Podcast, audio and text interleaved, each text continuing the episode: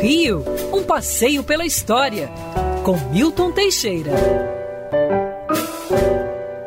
Amigo ouvinte, no dia 9 de janeiro de 1858, é fundado pela Sociedade Promotora da Instrução Nacional o Liceu de Artes e Ofícios. O liceu era uma escola voltada para a população desprovida de bens e que não tinha dinheiro para frequentar as caras faculdades que existiam na cidade do Rio de Janeiro.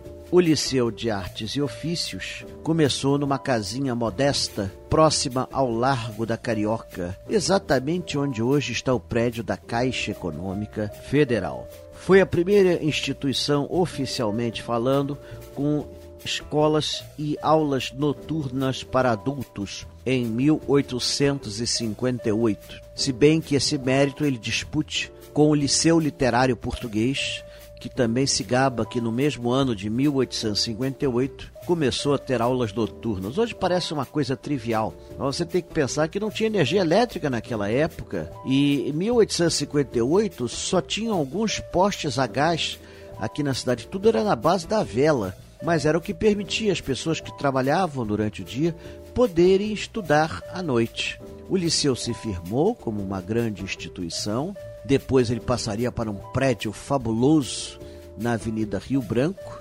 construído pelo arquiteto Francisco Joaquim Bittencourt da Silva, o verdadeiro palácio da instrução, era tão grande que no térreo funcionava até o Café Nice e nos fundos chegou a funcionar um jornalzinho, um tal de O Globo. Esse prédio bonito foi posto abaixo criminosamente em 1953 para se fazer o novo prédio da Caixa Econômica. O Liceu então passou para um prédio na Cidade Nova, onde ficou até época atual.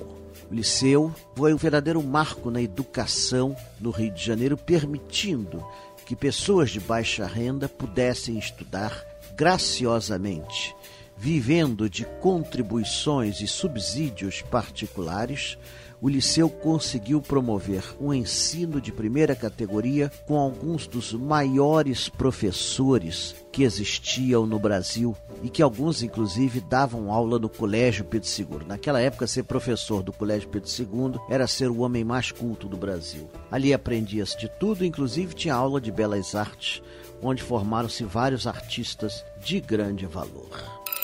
Quer ouvir essa coluna novamente? É só procurar nas plataformas de streaming de áudio. Conheça mais dos podcasts da Band News FM Rio.